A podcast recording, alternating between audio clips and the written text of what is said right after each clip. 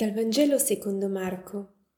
In quel tempo Gesù, entrato di sabato nella sinagoga a Cafarnao, insegnava, ed erano stupiti del suo insegnamento.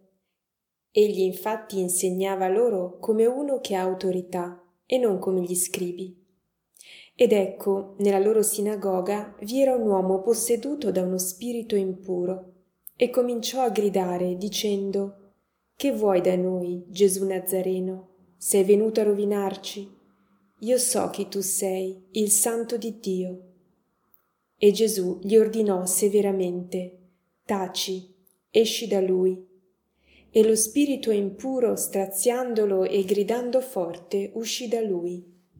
Tutti furono presi da timore, tanto che si chiedevano a vicenda, che è mai questo?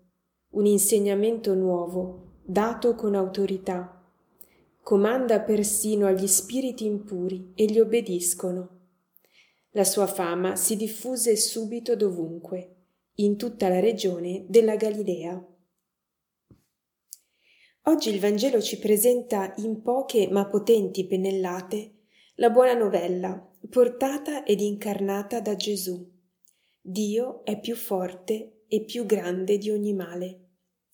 La sua parola è luce e sapienza che lascia stupiti. E il nostro comune nemico deve cedere il passo di fronte al Salvatore.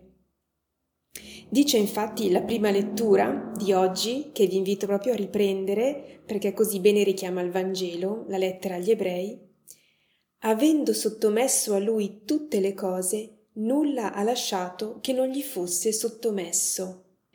Gustiamo dunque il più possibile questa buona novella, perché ci accompagna e dà forza nella quotidianità e in quello che la stessa lettera agli ebrei subito dopo aggiunge essere la nostra esperienza. Dice infatti, al momento presente però non vediamo ancora che ogni cosa sia a lui sottomessa. Tuttavia quel Gesù che fu fatto di poco inferiore agli angeli, lo vediamo coronato di gloria e di onore a causa della morte che ha sofferto, perché per la grazia di Dio egli provasse la morte a vantaggio di tutti. Ecco la nostra esperienza. Il Signore Salvatore è già venuto e noi siamo già suoi. Anche se per ora conosciamo ancora la sofferenza, il dolore, la malattia, il male, non vediamo ancora che ogni cosa sia a Lui sottomessa. Ma non li viviamo più come persone senza speranza. Perché? Per questo unico motivo, che noi siamo in Cristo. E Cristo, come ci dice questa lettera stupenda, è già coronato di gloria, e noi con Lui. Quindi siamo già in Lui, con Lui, alla destra del Padre, sul trono, nella gloria. E questa vita di luce è già nostra e ci dà forza da dentro. Certo anche quando le circostanze esterne non sembrano dircelo, eppure dentro c'è ed è nutrita dall'incontro con lui, specialmente nei sacramenti, e dall'amore che circola nel suo corpo, che è la Chiesa. Allora il male avrà fine e non avrà l'ultima parola, perché chi regna, chi è nella gloria è Cristo e noi con lui. Ma non solo, Addirittura questa sofferenza presente diventa mezzo di perfezione. Infatti, questo stesso brano della lettera agli ebrei oggi continua dicendo Conveniva infatti che Dio, per il quale e mediante il quale esistono tutte le cose, lui che conduce molti figli alla gloria, rendesse perfetto, per mezzo delle sofferenze, il capo che guida alla salvezza. Ecco, tutto ciò che viviamo qui di faticoso, di doloroso, se lo viviamo in Cristo e con questa vita luminosa che ha già posto in noi, misteriosamente ci rende perfetti, cioè sempre più in comunione con Lui e gli uni con gli altri.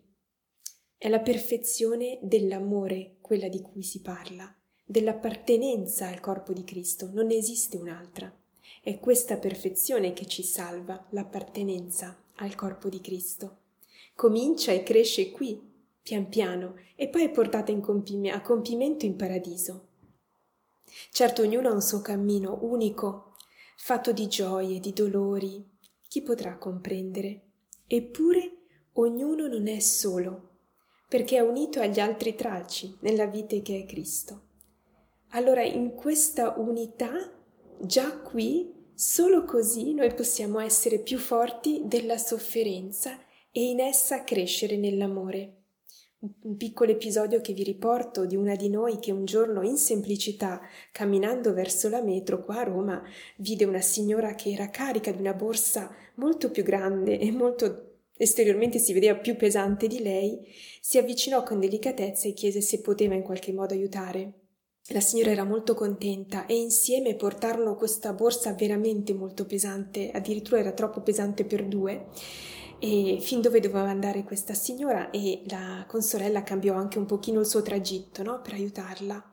Bene, la gratitudine e la gioia di questa signora, ma anche della consorella stessa, erano veramente un'esperienza bella in quel giorno di come l'essere vicini gli uni agli altri ci aiuta a portare i pesi della vita.